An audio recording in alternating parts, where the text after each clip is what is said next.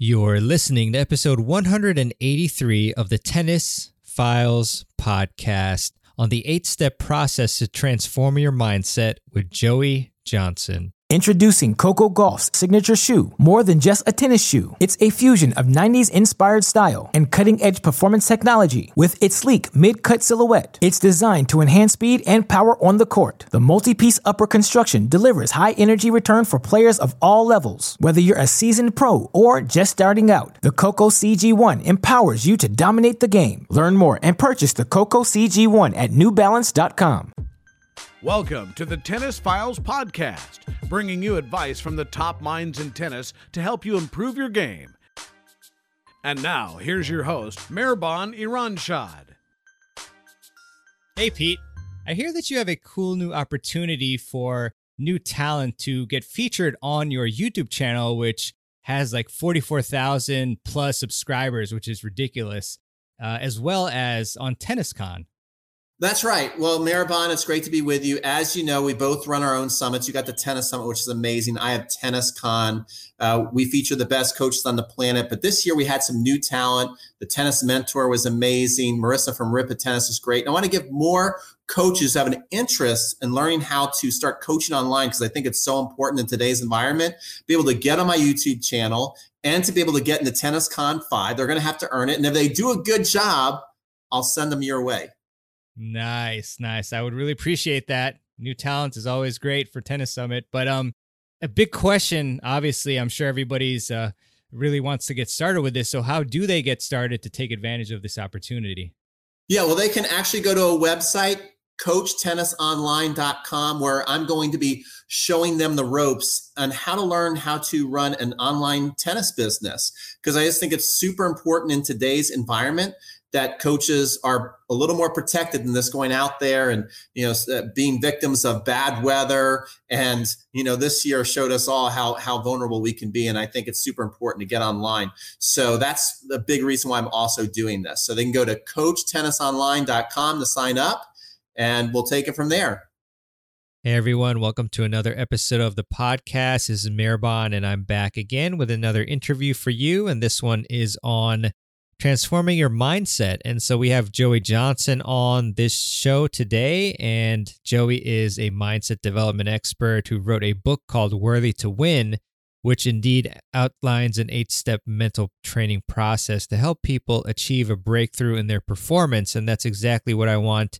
you all to achieve, or at least to get on the road to achieving uh, a breakthrough. Obviously, that always feels good. That's what we're striving for in life, you know, to keep improving, improving a little at a time. And then all of a sudden that will culminate in a big breakthrough for you uh, most of the time. And so Joey has a great website as well with all his content and trainings and so forth at worthytowin.com. Joey has worked with many uh, many athletes from many different facets, uh, many different sports, um, from sectional to national and world ranked athletes over a 20 year period, including ATP and WTA professionals. He also is a very good player in his own right. He played Division One tennis at Ole Miss University and coached at a Division One program. And yeah, so it's it's going to be I think a great one for you. The mental game is obviously extremely important and not practiced enough.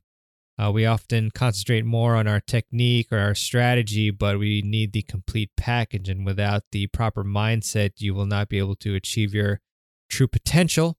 So, with that, I will kick it off to the interview. So, without further ado, here is my interview with Joey Johnson.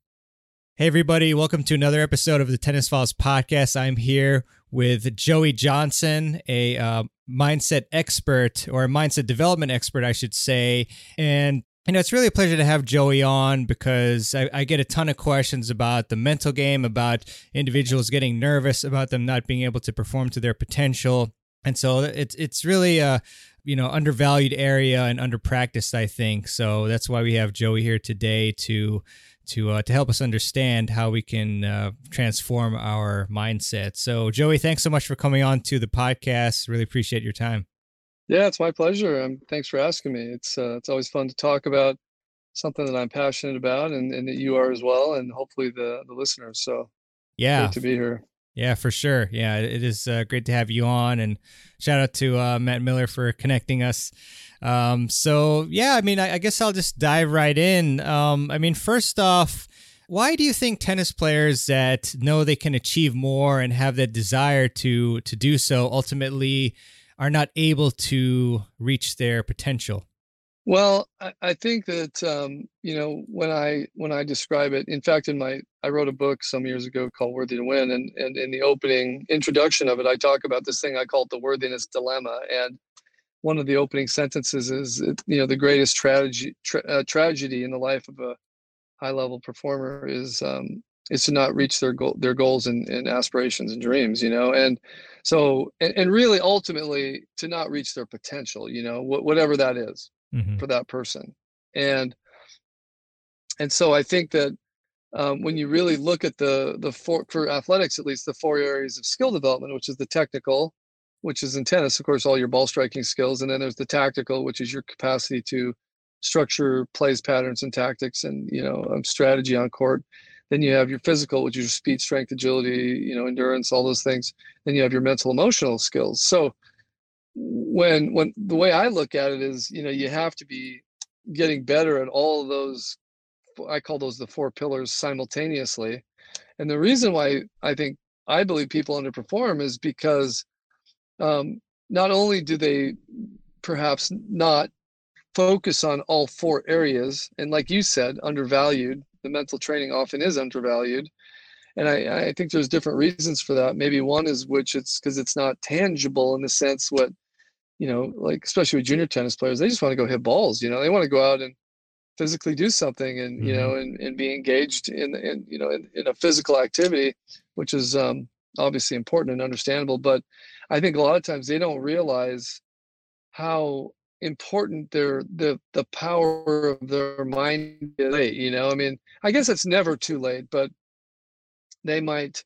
I mean, I've had tour players I've worked with who they really kind of start really getting into it, you know, after they've been out there for, you know, a few years and they've hit enough roadblocks where they're like, wait a minute, there's something here. You know, I know there's something in my game that perhaps has a mental aspect to it that I just haven't developed, you know, and and so it's I the way the way I see it is the younger you can get players engaged in all four areas, and usually the first three, the the, the technical, the tactical, and the um, and the physical are are happening you know i'm not saying they're always happening you know, at the highest level but they're happening mm-hmm. and oftentimes the mental emotional gets kind of pushed off to the side you know players read a book they they they you know hopefully if they have a coach who does talk about it with them at times but most coaches are so busy in the other three quadrants that they don't really spend adequate time and it gets kind of left you know i always say to players you want to have you want your mental game to become your most important weapon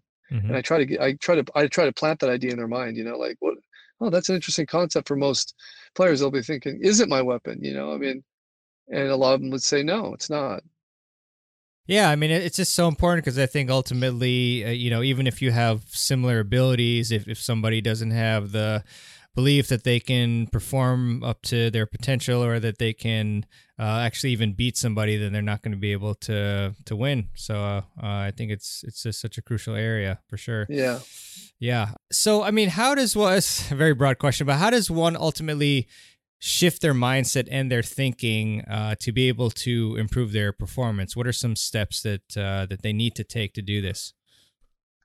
Well, I think the first one is that they have to recognize you know that it's important like they just have to become aware of the fact that this is a part of my game that needs to be attended to you know and you know for junior tennis players that often comes from a parent or a coach and though that's who you you know obviously calls me i don't get very many calls from junior tennis players saying i really want to work on my mental game. You know it comes from it comes from their coach or their parents and um so they need to become aware of the fact that it's it's really important.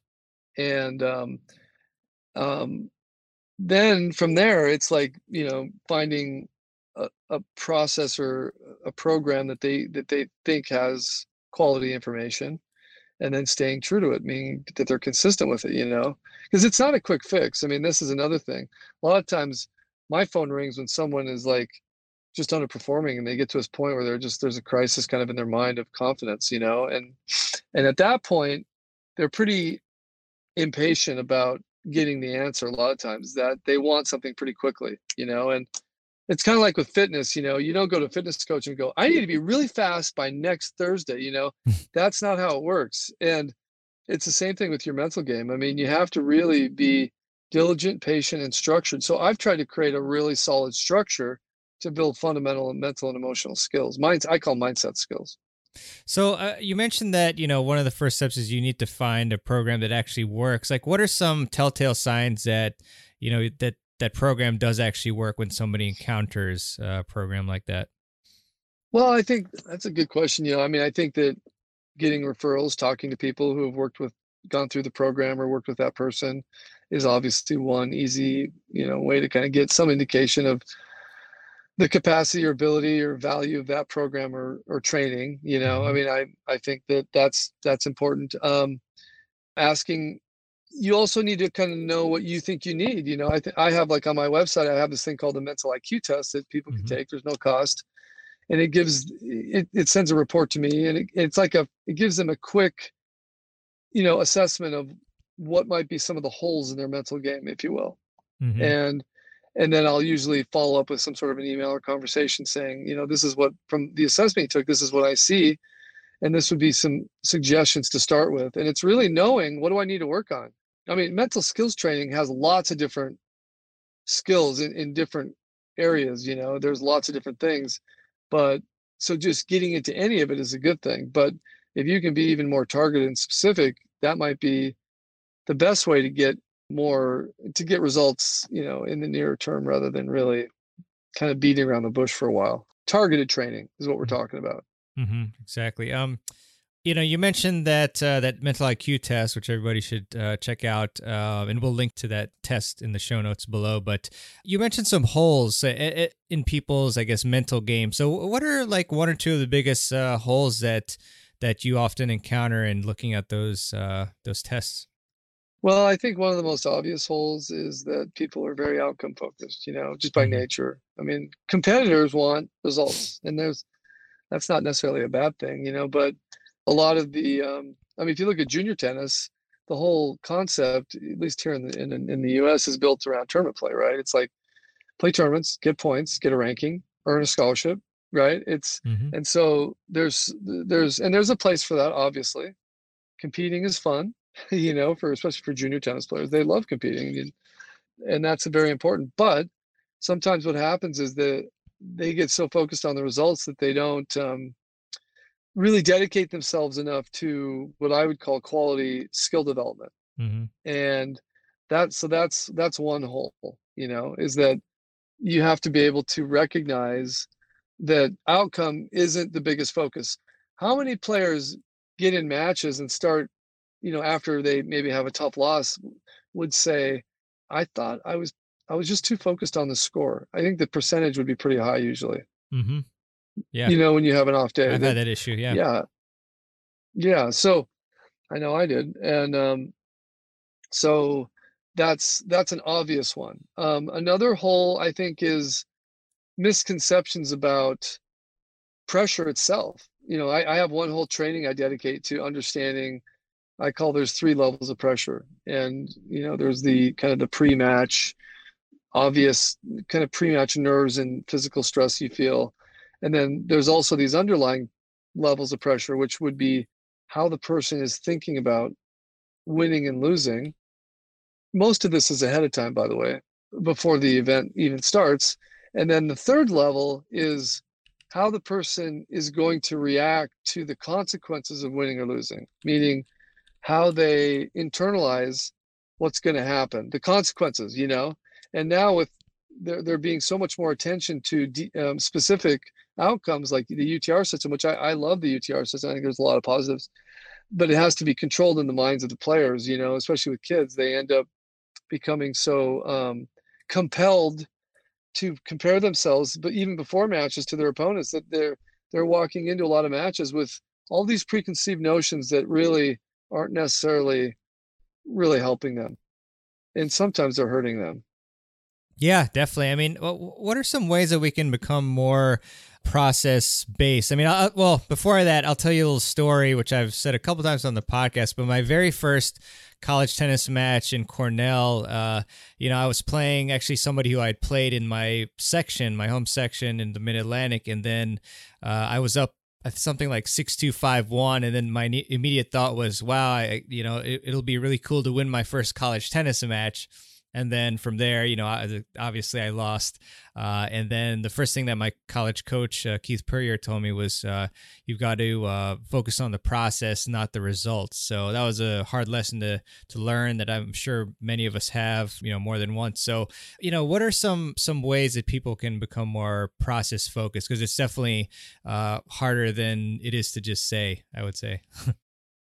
Yeah, way way easier said than done, you know. And a lot of times, it's funny you say that. A lot of times, parents particularly will be like, "It's not that big deal. Why are you so?" You know, they'll say to their kids, "Why are you so um, uptight about this?" You know, I mean, just go play and have fun. I mean, just have it. You know, it's so easy to say that, right? But yeah. when when the the player has invested so much into into what they're doing, it's just so easy to fall into that. And um, well the answer I'll give you that, that I would say is that this is where my training comes in. Worthy to win is a, it's a competitive philosophy, really, and I think that the if the, the philosophy is applied correctly, it really it, it it alleviates that problem that you just asked me.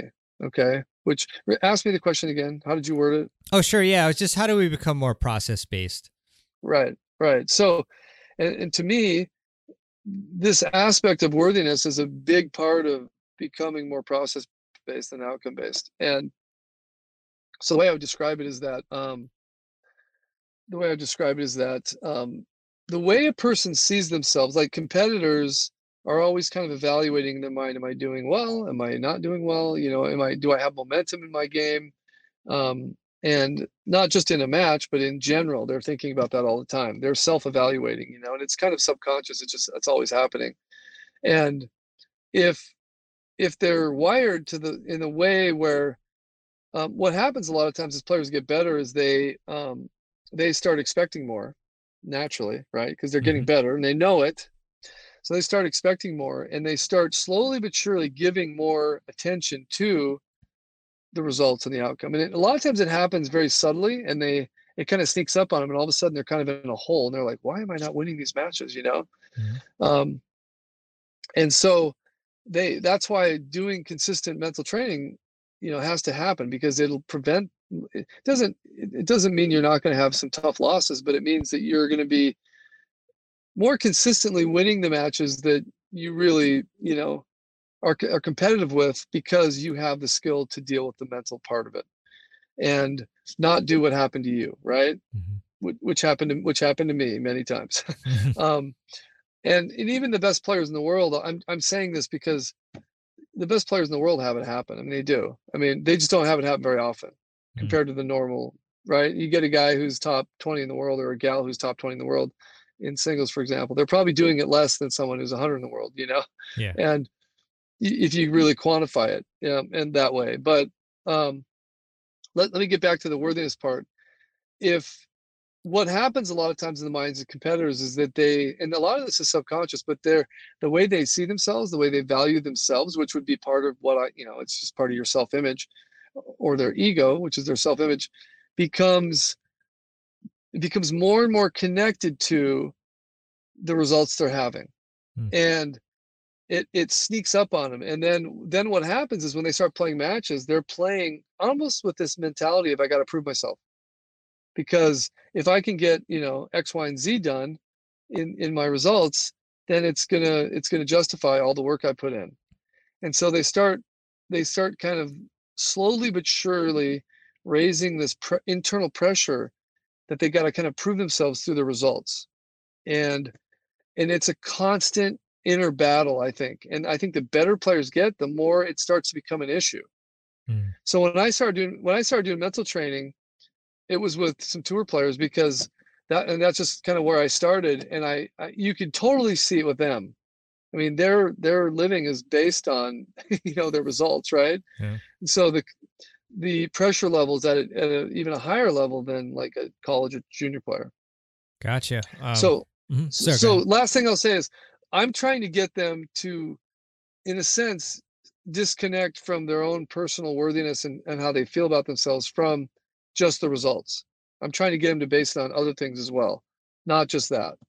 Got it. That's so, the message. Got it. Got it. So a lot of players are there's a lot on the line if they win, if they if I mean if they lose then they feel like they're just not um you know as good of a human being as they thought they were, I guess. And you know, is that kind of what a lot of players feel? Could be. Yes, it could be. And, you know, I mean, I'll give you an example uh, that just popped in my head. But in Agassi's book, Open, he talks about how he talks a little bit about when he became a pro and started becoming a very well known figure, how brutal the media was. Like he talked about, like, man, you win and you're a hero, you lose, and these guys are all over you, you know, and they're just they're they're just going after you. And, and I think that's one example, you know, and you have to kind of learn to filter that, right? The critics and the, the naysayers and all that. And even if you're not like a world class pro eh, that's in the in the spotlight, you still have to learn to quiet those those external voices that could be like that in your in your mind and, and the people you're around. Do you know what I mean? Mm-hmm, mm-hmm. Yeah, hundred percent. I do. And yeah, and so I think that again, if if you, the less your worth as a person is is wrapped around or really directly connected to your results. I don't care what it is if you're an athlete if you're a business person if you're whatever the more you're able to tolerate that pressure and just kind of pull the trigger when you need to and just do it you know? Because you're not you're not basing how you feel in deep inside on just you know what your immediate ranking is or you know, how much money you're making or how many points you're earning or you know what i mean? Mm-hmm. more than that and i think that's it's a difficult thing to do, but it's possible, and that's what I try to help players do. Yeah, that that reminds me. Uh, you know, a lot of times when when Federer, uh, if he loses a match, you know, he'll say something like, "Well, you know, there's bigger things than than my career," and and you know, I feel like that eases off uh, some pressure. You know, when you have other things that you also value very highly uh, in your life. So yeah, very very interesting stuff there, Joey. I'd like to get into the the eight step process, um, and obviously, you know, for, for people who want to get in depth training on this, and you can go to worthytowin.com and contact Joey for that. Um, but we do want to get some insight there. So, I mean, the first step that you list is understanding the performer within you and then you have a kind of a subtitle i think of seven faces of a champion so i was curious if you could kind of unveil you know maybe a couple of these of these uh, faces of a champion that you are referring to? So, yeah, so this is the first step, which is really when you're building self awareness. You know, um, this is part of emotional intelligence, by the way. That's the mm. skill that you know this because you know how people will say you just got to become more aware of things. That's that's what they're talking about. You know, is you know, are you? I, I was talking to a coach this last week. I just started. He was he's down in uh, Boca, and mm. he was t- he got up to 80 in the world, and uh, he was uh, really interesting to talk to. He said, he said, I guess one of my claims to fame is I was one of the last guys to beat Federer as a junior when Federer was just about to age up. Nice. He goes, I beat, I beat him. He was, he was mm-hmm. top three in the world, and we were talking about his kind of, you know, his his experience with it. And um, ask your question one more time. Oh yeah, no worries. I was just curious about um, what uh, because we are talking about the first step of uh, the eight step process. So kind of the, the gist of uh, you know understanding the performer within you, and, and you know if they right. and like maybe one or two faces of a champion. Yeah. So I'm gonna go back to what I was saying. So he was saying, I definitely could see a difference of how I was thinking when I was in Grand Slams versus like in a tour event or a challenger because I had a lot more good wins in the lower level events than in the Grand Slams. Hmm. And I think I think that a part of that is it's it's the it's the way the player understands themselves, their own awareness, you know. Um, and so the mental personality there's there's actually seven different we could call them mental personalities or competitive personalities. And what I want, and I, there's an assessment the players take. And usually they'll identify with two or three of them. They'll go, that's totally how my mind works. And then I give them examples of how that thought process would come out in a match or even before a match sometimes we'll we'll kind of go through scenarios and they'll say that's exactly what i do you know mm. and i'll say okay so this is kind of part of how your mind is wired and the idea here is is to make them aware of it you know and i'll say each mental personality like one of the mental personalities um, for example is the seeker mindset which is seeker is someone who's naturally very motivated very driven by um, results. Mm. they're dreamers. They're dreamers. They're very hard workers. But they're seeker you know they're looking for something. They want something from it. And and that's fine as long as it's balanced. But um, another one is called the controller which the controller is like someone who it's like a quarterback you know they're kind of a controller mentality they want to call the shots they want to be directly involved and and there's a lot of a lot of ceos of you know people that head up big organizations are kind of like that and there's a lot of pluses but there's also a negative side mm. to how that mindset you know, controllers can become rigid a little closed-minded seekers can become you know too too focused on the future and what they're going to get from it and you know that happens a lot in high level sports is that they're thinking too much about what what they need from this you know and rather than what they need to do to give really to develop 100% of their own potential it's like you got to get better. I don't care if you're a pro or if you're a kid or you're a college player. I mean the, the number one objective in my opinion is you got to just get better at things. And obviously the better someone gets the more it's fine little tuning right? It's mm-hmm. it's maybe thinking a little differently. It's maybe you know maybe stepping in on ball a little sooner. I mean whatever their coach deems important but they still have to improve you know? And if they're not really thinking about it that way in my opinion they're becoming too outcome focused. Mm-hmm. so so those mindset really are a big part of helping players understand why i may be underperforming at a certain level. Like that that coach telling me i don't know what it was but at grand slams i just didn't have the belief. He said that to me because I, I didn't have the same belief i had. I think that relates to the mental personality you know, and how that person is viewing, you know, whether you're at Wimbledon or you're playing a tour event in Cincinnati or you're playing a challenger in um, Hamburg, Germany, you know, I mean, they're all just matches, right?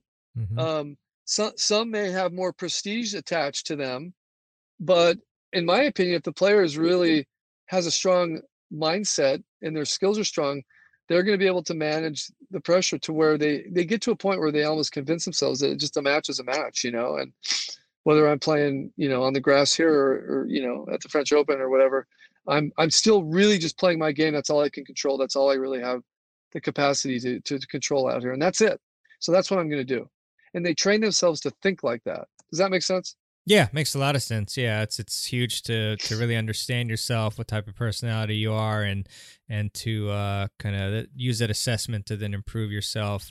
Um, yeah, for sure. And um, you know, the the second step is uh, game plan analysis. So uh, finding your sweet spot. So I was wondering, um, you know, what that what that entails for the individual. So that gets into helping the player to understand really how to visualize mentally visualize their game plan effectively because mm-hmm. you know i always try to get players to do 10 to 15 minutes of breathing and visualization every day. Nice. That's that i think that's like a core mental routine um, a lot of uh, there was a there was a cool article way a few years ago a couple years ago with um, bianca andreescu you know and she talked about that. That's she's like that's my thing man. I got to do that right first thing in the morning. And i i was like bingo you know i mean like if you can get players to do that basically taking the things our coaches are trying to get them to do, whether it's certain technical or tactical things or tactical things, you know, or if it's really even related to their movement, and to visualize them every day. Um, it's one of the hardest things to do because people just forget, and you know, it's like one of those things you just got to keep chipping at it. And if, as you do that, though, the the power of that one thing alone over time is like, uh, in my opinion, it's like huge. Um, so that second session is about do you understand your game style? Do you really have a clear picture of it? Are you working on it with your coach in a very targeted way? Sometimes, you know, in, in like with juniors, they get in these academies and drill groups and they end up going out and they I see this a lot. They'll they'll end up hitting ground strokes for, you know, the two hour workout or whatever and not they're not working a lot on like transitioning or mm-hmm. um, you know, I mean hitting maybe more offensive shots, serves and returns. A lot of times, you know, how was the workout? Did you hit any serves?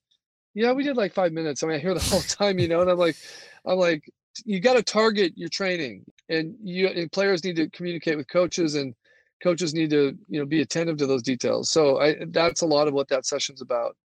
Cool, very cool. And uh, you know, obviously great stuff. But what you mentioned in the beginning uh, particularly interested me in regards to the breathing and visualization. I was listening to a podcast. Uh, Lewis Howes, I forget the the expert he was interviewing, but he was basically explaining just how how impactful breathing is, and even the way you breathe, how that affects your your, your physiology and and your heart rate and so forth.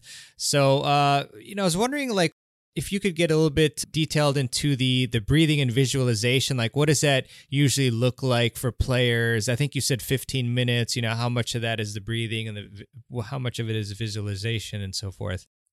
So get into the how how that training is more specific? Yeah I just curious yeah how you structure that for for players or does it change or is it like pretty set uh you know some sort of template that people can follow perhaps? Yeah i mean i think look, I mean, I, there's a lot of cool things that with technology, you know, where they do VO2 max training and all this kind of stuff. There's a lot of things that you can do if you have the technology around you. You know, you're a college player and you're at a big university, you know, that you might have access to. Um, I know that where they'll measure those types of things. But from my perspective, what I'm trying to get people to do for 10 to 15 minutes a day is to sit down in a quiet place Mm-hmm. I mean, they have to learn. They have to learn like deep nasal breathing. You know, breathe in through your nose, out through your mouth, and and know how to kind of self relax and just go through a process of relaxing. You know, progressive muscle relaxation, um, and then moving into specific uh, visualizations, which would be in this instance tactical patterns that they're working on. You know, mm-hmm. and just seeing it over and over and over. You know, there was a there was a series of videos that came out. This is like 30 years ago called Cyber Vision, and they had Stan Smith and Chris Evert and all these mm-hmm. pros, and they would they would video them and they'd hit forehands and backhands, and then you just watch it over and over and over, you know. And that was what they sold. That was the that was the um, the program, and it's kind of like that, but it's you. That's why I think videotaping yourself doing your tactical patterns, for example, is really important. That's why players have to watch themselves periodically, and they don't do it enough. Where they get, you know, a camera on the fence, or get PlaySight or whatever and actually watch themselves after the fact playing their match and maybe even charting themselves you know? That just that kind of stuff just doesn't happen that often but is it important? Do the pros do it? Yeah they, a lot of them do do it and it's very much a part of their training because you want them to see that those tactical things so clearly that they just it's just second nature right? It's just in my head. Uh, I, of course i can do that because I've, I've seen it a thousand times. Not just done it in practice but i've seen it you know what i mean? Mm-hmm and it it you know they they say that there's all this research on myelin you know building myelin and you know myelin is the substance that is part of ingraining new things that you're learning and um, you know doing things over and over and over you know you've heard the probably heard the thing your brain doesn't know the difference between doing something physically and actually or visualizing it right mm-hmm. Mm-hmm. so i think it's just I, I don't think for, for my purposes, if I can get someone doing 10 to 15 minutes of that a day and doing it in a structured way where they're, they, you know, they have specific targets they're trying to think, see and think. I, I mean, I, I think the results over time are, are really pretty amazing. Introducing Coco Gauff's signature shoe. More than just a tennis shoe, it's a fusion of 90s inspired style and cutting edge performance technology. With its sleek mid cut silhouette, it's designed to enhance speed and power on the court. The multi piece upper construction delivers high energy return for players of all levels. Whether you're a seasoned pro or just starting out, the Coco CG1 empowers you to dominate the game. Learn more and purchase the Coco CG1 at newbalance.com. Hey, it's Kaley Cuoco for Priceline. Ready to go to your happy place for a happy price? Well, why didn't you say so? Just download the Priceline app right now and save up to 60% on hotels. So, whether it's Cousin Kevin's Kazoo concert in Kansas City, go Kevin, or Becky's Bachelorette Bash in Bermuda, you never have to miss a trip ever again. So, download the Priceline app today. Your savings are waiting. Go to your happy place for a happy price. Go to your happy price, Priceline. Yeah, totally. I mean, a lot of a lot of great stuff in there. I mean, in regards to visualization, when I interviewed James Blake uh, a little while back, he said that he he basically never felt any nerves um, because he would do a lot of visualization, uh, visualizing himself hitting, uh, you know, playing certain point patterns against his opponent. And as well, I just interviewed Nathan Pasha, who's a uh, uh, highly ranked doubles player, and he was mentioning that he he watches all his matches, you know, all the time. Um, even if there's no, uh, you know, if there's no camera up there, like say in a futures tournament, he'll put his uh, GoPro on like a, an M1 mount, I think it is, and watch. Uh, and it's it's just a really important visualization and watching your your matches. So uh, great stuff there.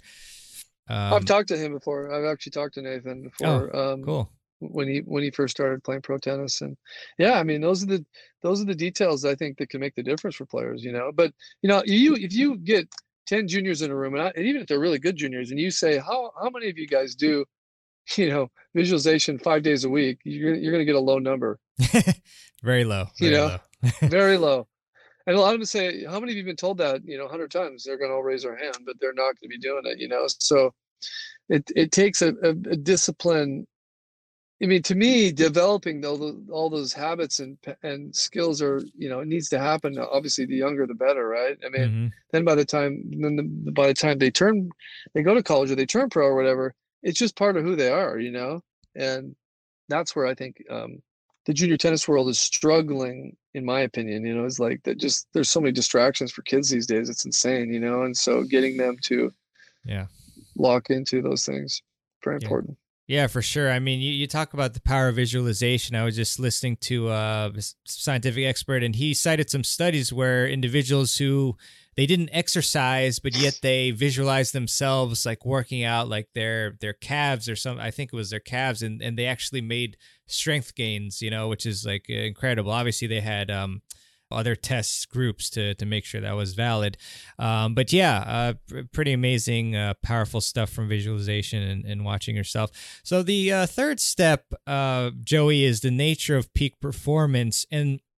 You know, you mentioned that the goal is momentum and the target is confronting fear. So, what's the interplay between the the goal being momentum and the car- target of confronting fear here?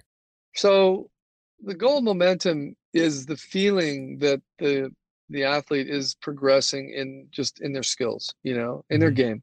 They're they're progressing. They feel it. Like and I think that is the lifeblood of an athlete, especially a competitive athlete. They got to feel like, man, I'm progressing, you know. Mm-hmm. And it's not always that's not always reflected by their results because sometimes if they're working on some things that require a certain amount of change, they're going to have a drop in performance. Mm-hmm. It could be for and sometimes it's for months you know where they're but they, they and their coaches really decide we really believe this is key. Got to change this you know and so um the feeling that they're moving forward and fear you know and the doubt that comes with fear is what stops us from staying committed to those things or even committing to them. Mm-hmm. you know sometimes we, we don't commit at all because we're afraid that if, if i do these things i'm going to fall behind. That's you know that's like you know a lot of junior kids. It's like it's it's just so focused on results that they because they're so worried that their ranking's gonna drop. You know, and you're like, you're 15. Who cares, right? you're if you want to be a great player when you're 18, 19, 20, you gotta you gotta pay the price.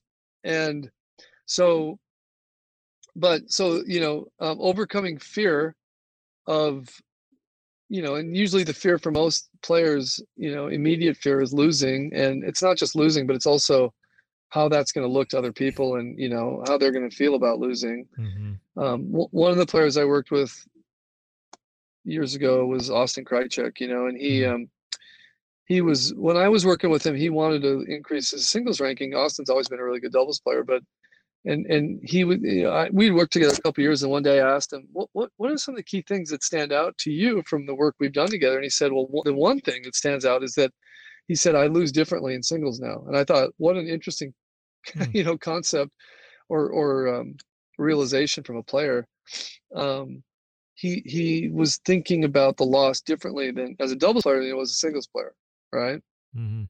Hmm. And he said, I've, I, I learned to handle that differently. He got to 95 in the world. I mean, you know, and that, Impressive. that was, that was great. I mean, and he worked really hard, but I think that um, you have to be able to confront. That's why the worthiness thing comes in again. If your worth is based on, if, you, if it's really, really connected to results, it's going to be a rough deal emotionally because you're going to get beat up, you know, especially if you're trying to evolve things in your game. Sometimes you got to do more than other times I'm not saying you're always making huge changes in your game. I'm not saying that, but especially in the formative younger years, you are, you know, you are.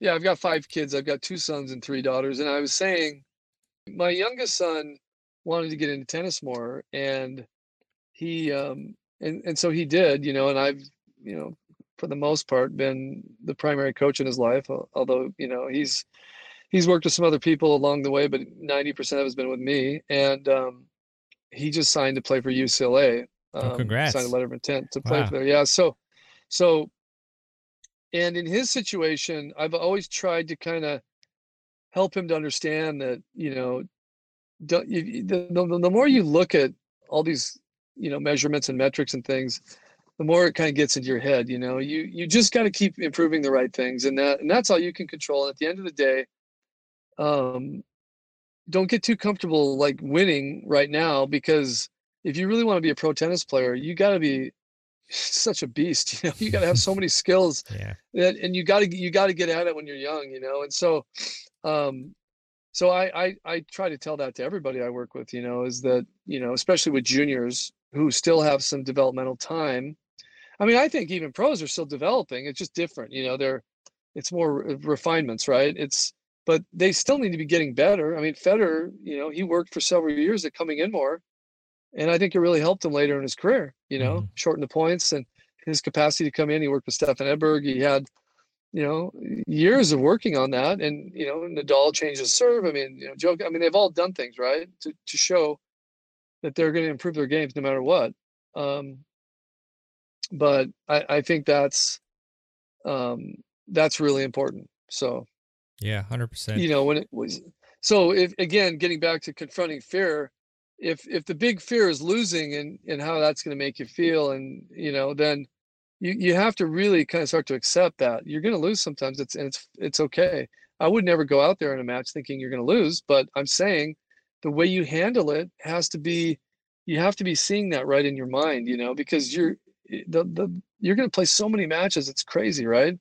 And you have to have this kind of mature perspective on how you manage those wins and the losses. It's you know at Wimbledon over the the center court there's a there's a one line quote from the the poem if right and it says if you can treat triumph meet with triumph and tragedy and treat those two imposters just the same you know it's kind of like to me it's like saying there's a neutrality you have to find i mean it, you can only just play your game 100% i think that the best the best players always believe they can win.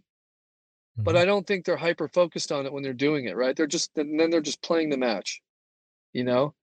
And do they believe they're capable and they can do it? Absolutely. But are they thinking about that a lot during the match? No. Mhm. Yeah. I mean that that's that's wonderful. You know, it reminds me of um a book I'm reading now called The Practice by Seth Godin is a great author and you know his whole point of his book is this that you know you need to constantly be shipping the work. So you know you you you, you can't have this fear of uh, you know what people are going to think or what's going to happen. And it's it's very natural for you know things to not work out in the beginning. So you just what you have to do is you have to figure out the process.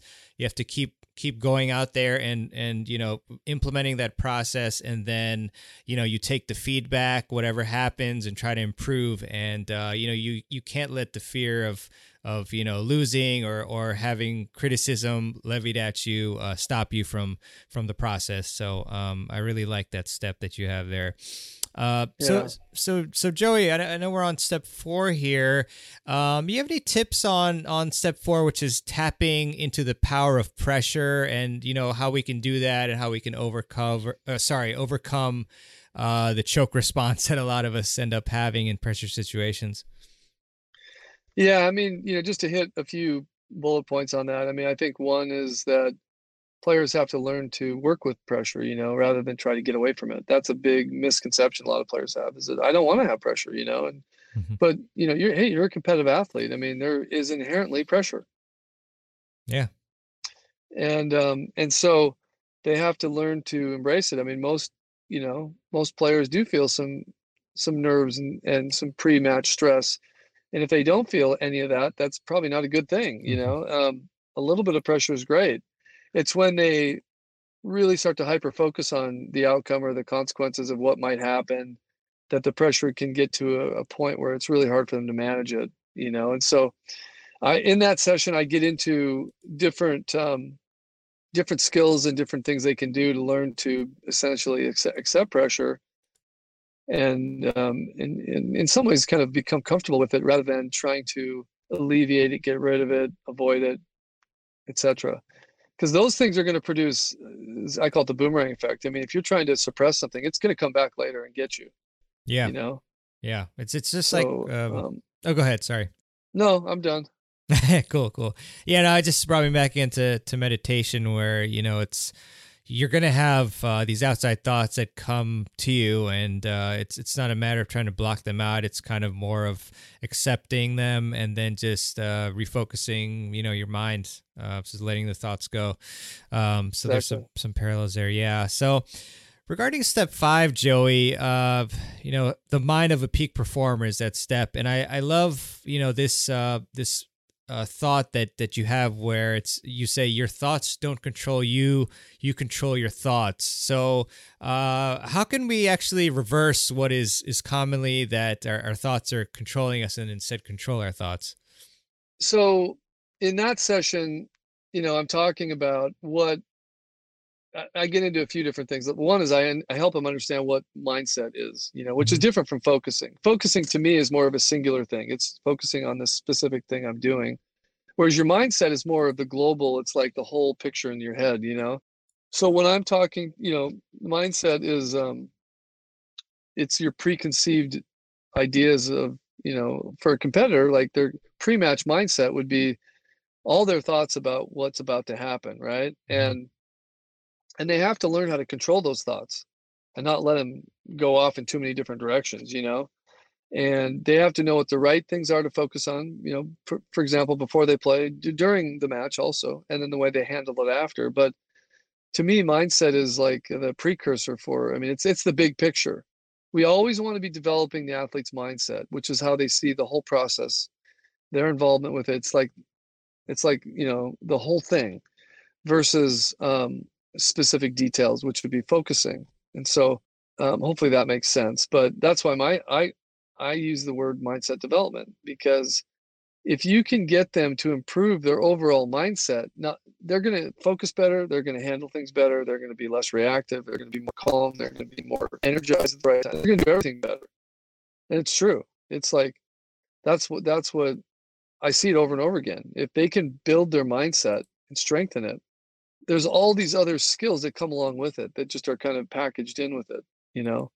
Like focusing you know people say focus more. Sometimes you see kids out there and they'll be like or, or even pros they'll be like focus! You know like yelling at them saying you usually the more they the more they yell that the worse it gets right?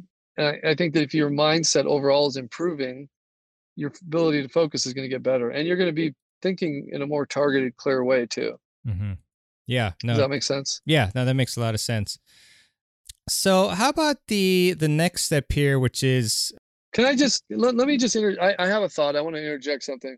Sure. I think that I think that um, especially as players get better, you know, they're they've already got so much information in their heads from years and years of coaching that you know that and I've learned this the hard way, Sus, by you know sometimes over coaching. You know, it's like um what I've found is that it's not I mean, we can have lots, you know, we we live in the information age, right? Where we're just being inundated with statistics and data and technology and, you know, and, um, and it, it does have a role. I mean, it, you know, analyzing data and things like that for athletes is, I think, really important. And, but what happens a lot of these athletes is they just cram their brains with way too much stuff. And, and, um, so what I do, what I what I'm skilled at doing is when I work with an individual is like kind of knowing what's too much, what's too little, like kind of finding the right balance of what this player needs to make the skills pop. You know what I mean? And mm-hmm. you know, it's like a it's like a good technical coach sometimes just saying you just need to get more topspin on that ball versus saying you need to get under the ball, you need to drop your hand down, you need to, you know, you need to come up the ball more, you need to right, just saying just get a little more spin on the ball, get a little more lift on it. You know, and and I, I think that one of the roadblocks for a lot of athletes is with mental training too is that it's like oh my gosh here's you know it's, it's a whole nother discipline i got to learn and i got all these other things i'm thinking about and I'm going to be thinking, thinking, thinking, you know, and um, and this is a problem, you know, because because of so the, the amount of information we have available to us. Does that make sense? Yeah, yeah, no, that makes a ton of sense, Joey. I appreciate that. So, I mean, with the next step, the performance wave. So, you know, we want to try to ride the wave to our next breakthrough. So, what is that?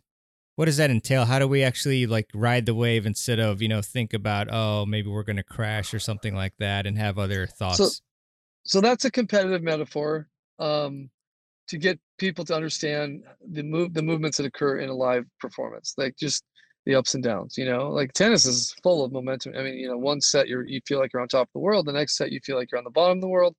You know, it's just learning to deal with the the different movements that occur like a wave you know, and I use the analogy, you know, you can, if you're a surfer, you can surf on the top of the wave, you know, on the bottom, you know, you're, you have to learn to position yourself and, and handle different positions on that wave to, to ride it, you know? And so that's what I'm talking about is like the mental skills to learn to deal with different things that happen in matches where you feel like you're moving up and down a wave. Mm-hmm. Gotcha. Got score. The score is a big one. The score. They players get so attached to the score. It's just you don't want to do that. You know, just because you're ahead four one doesn't mean you're going to win the set, right? It could be one break. I mean, that's that can happen so quickly the other way, right? Yeah, you've always got to keep your mind on executing and, and and again the process, you know, rather than thinking about the score. And then that's when you're going to probably, you know, uh, deviate, and then bad things will happen. So. Yeah, exactly. Definitely, definitely.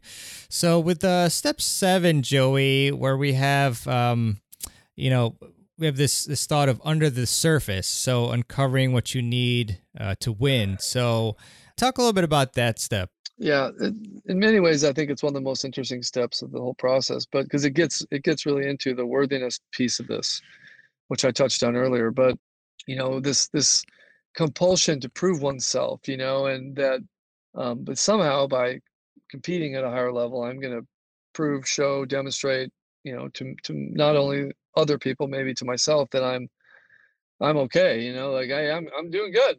And is that a distraction? That's a huge distraction for most athletes. You know, um, again, I think for any athlete when they come off a a really tough match and where they know they had opportunities and they didn't get it to feel upset or dis- discouraged is normal. I think if they came off the court and just and they weren't even worried about it, I'd be like, okay, that's someone who maybe didn't put their heart out there. You know what I mean? Yeah. But does it sink in? Do, do you let it linger? Does it change what you're thinking? Like, oh my gosh, I lost to that person. I, I guess I'm getting worse.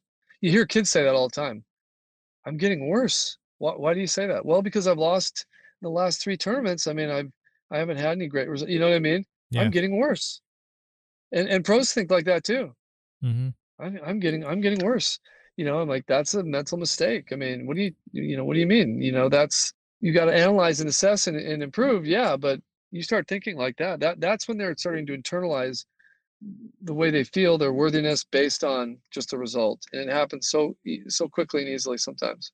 Yeah. so it's so heavy though destructive yeah, definitely. I mean, you could be improving and yet maybe you play, you know, three really good players, but you're thinking more about how you lost rather than how you're playing better. Um, you know, it's tough to separate. We live in a results oriented and uh, I want everything quickly type of world, but uh, this is integral. And, you know, obviously Joey's a uh, great expert to, to help you, uh, you know, learn that concept. So the last step uh, is the pre-competition review. So, you know, how do we how do we approach this last step, and uh, what can we do to to you know complete the last step in this process?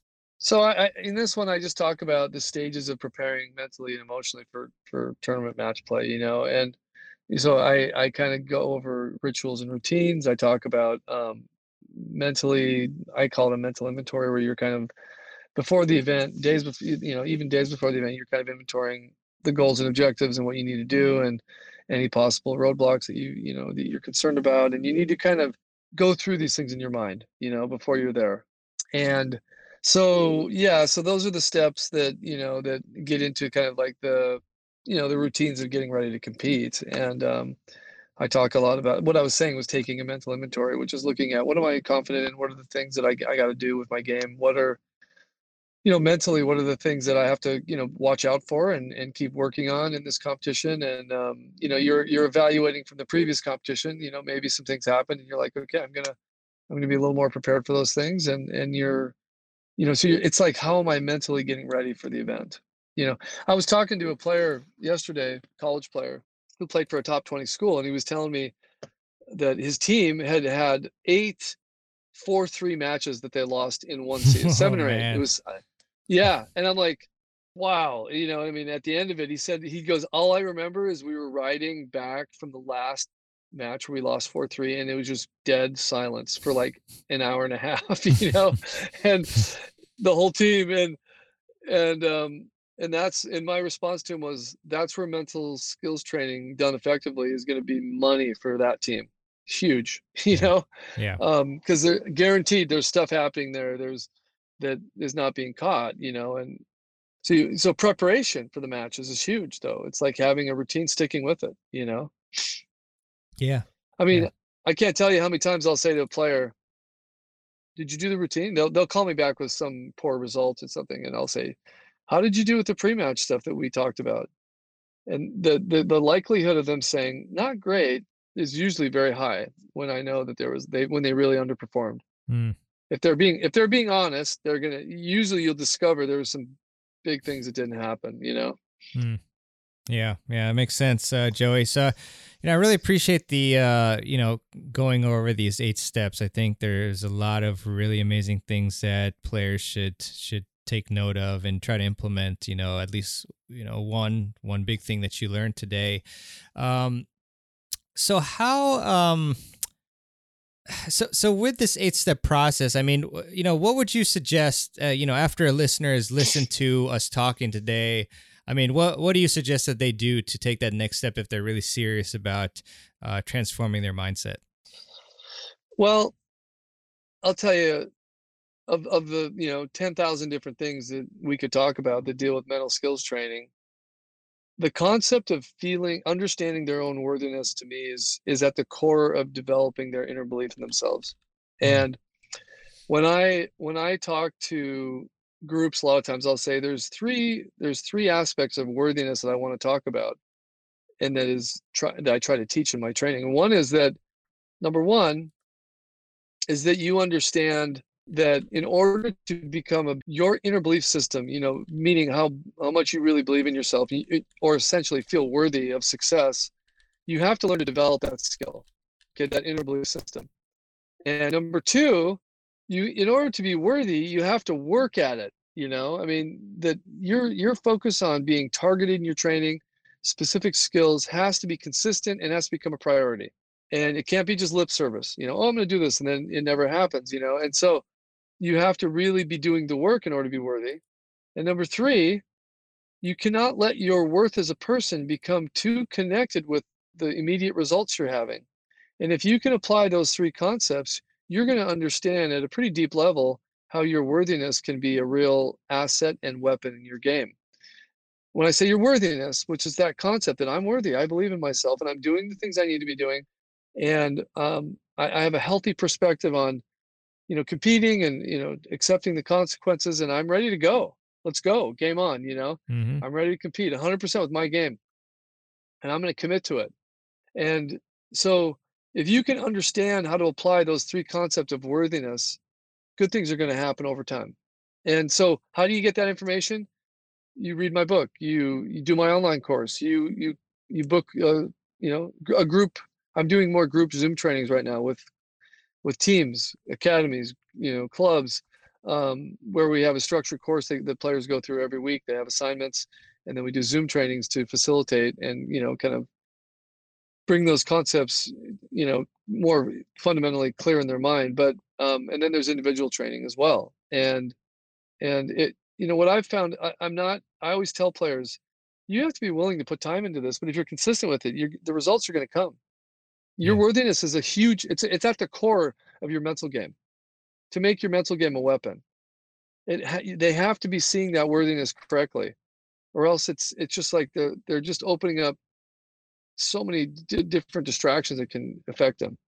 So that's why everything i've done is based on that concept Uh, awesome stuff, Joey. Really appreciate this. And so, where can people reach you uh, if they want to, you know, get get in touch with you, or uh, you know, get into your programs, or uh, follow you on social? Uh, what are the best places for that? Well, I can go to my website, which is worthytowin.com, just spelled out, um, and all my contact information is on there. We, you know, the, the, my online training, the link to the online training course is on there. Everything's on there booking, you know, individual or group trainings is on there. Um, you know, we, we do some things on social media that's starting, I'm starting to become more involved in that on, you know, Facebook and Instagram and things like that. So, but, you know, I, as far as, you know, directly getting in touch with me, I could say, I think the easiest way is just go to my website and, and the, all the contact information is there. And then you could do the mental IQ test I mentioned.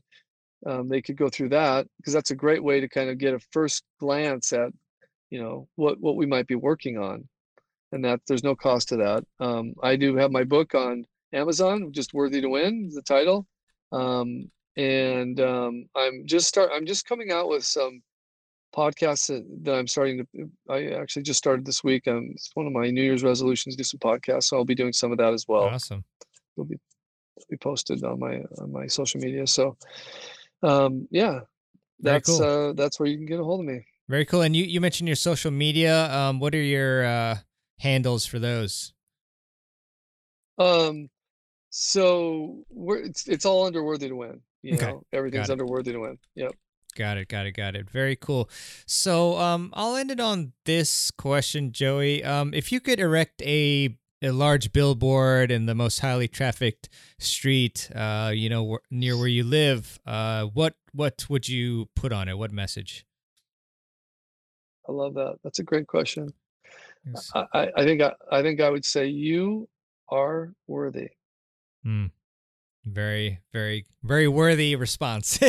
awesome, awesome. Well, uh, Joey, thanks so much yeah. for coming on to the podcast. Again, everybody should uh, go to worthytowin.com uh, and check out uh, the you know worthy to win uh, book as well that Joey has authored. So, um, yeah, I think I think for everybody out there, you know, commit to improving your mindset and so you can take your game to the next level. It's a big part of of tennis and of, of life just in general. So by improving that, you're going to improve not just your tennis, but uh, all facets of uh, your being. So uh, Joey, thanks again for coming on to the podcast. Really appreciate it, and looking forward to connecting again thanks, soon.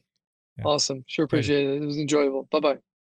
All right, I hope you really enjoyed this interview with Joey Johnson, and I hope that you can take away some golden nuggets from this interview with Joey, and I hope that you wrote them down and that you implement uh, at least a couple of them, uh, maybe just one. Focus on that, and hopefully you'll see some great results. And also uh, check out the show notes for any and every link that we have mentioned on the show today, including worthytowin.com, uh, and we've got the a link to the mental IQ test down there as well. I also would really appreciate it if you enjoy the podcast and get a lot of value from it to leave a review and you can do that at tennisfiles.com slash apple podcasts that would be great and it would help the show out uh, quite a bit and help it go up the rankings which would most importantly make it more visible to more people uh, more tennis players and coaches and etc so would really appreciate a review that would be great I also want to leave you with a quote, as I often love to do at the end of the show. And this one is by Joseph Campbell. And Joseph said, The privilege of a lifetime is being who you are. So never forget that. And uh, kind of takes us back to the interview where part of performing at your best is really understanding yourself, uh, you know, what makes you tick and uh, what your strengths are, as well as your weaknesses, and moving forward from there. Very important. All right. Well, thanks so much for listening to this episode of the podcast. I've got some fun interviews coming up for you. Oh, also, thanks again to Matt for hooking up this interview. And yeah, we've got a really fun one with Kevin Garlington, who I've had on the Tennis Summit a couple times. And speaking of which, the Tennis Summit is going to be uh, up and running on April 19th, is the start. And I think we'll have a kickoff uh, live stream the day before. Then I know I, it's it's still a little ways away, depending on when you're listening to this, but uh, I'm in preparation mode already, so I'm excited. At about 14,000 people attend last year, which was bonkers, and I'm aiming to get more people to come this year. So let's see. All right. Once again, I hope you're all doing well and please stay safe and try to play tennis and stay fit and uh, just keep improving every single day. All right. This is Mirban Iranshad signing out. Thanks for listening to the Tennis Files podcast. For more tips to help you improve your tennis game, visit tennisfiles.com.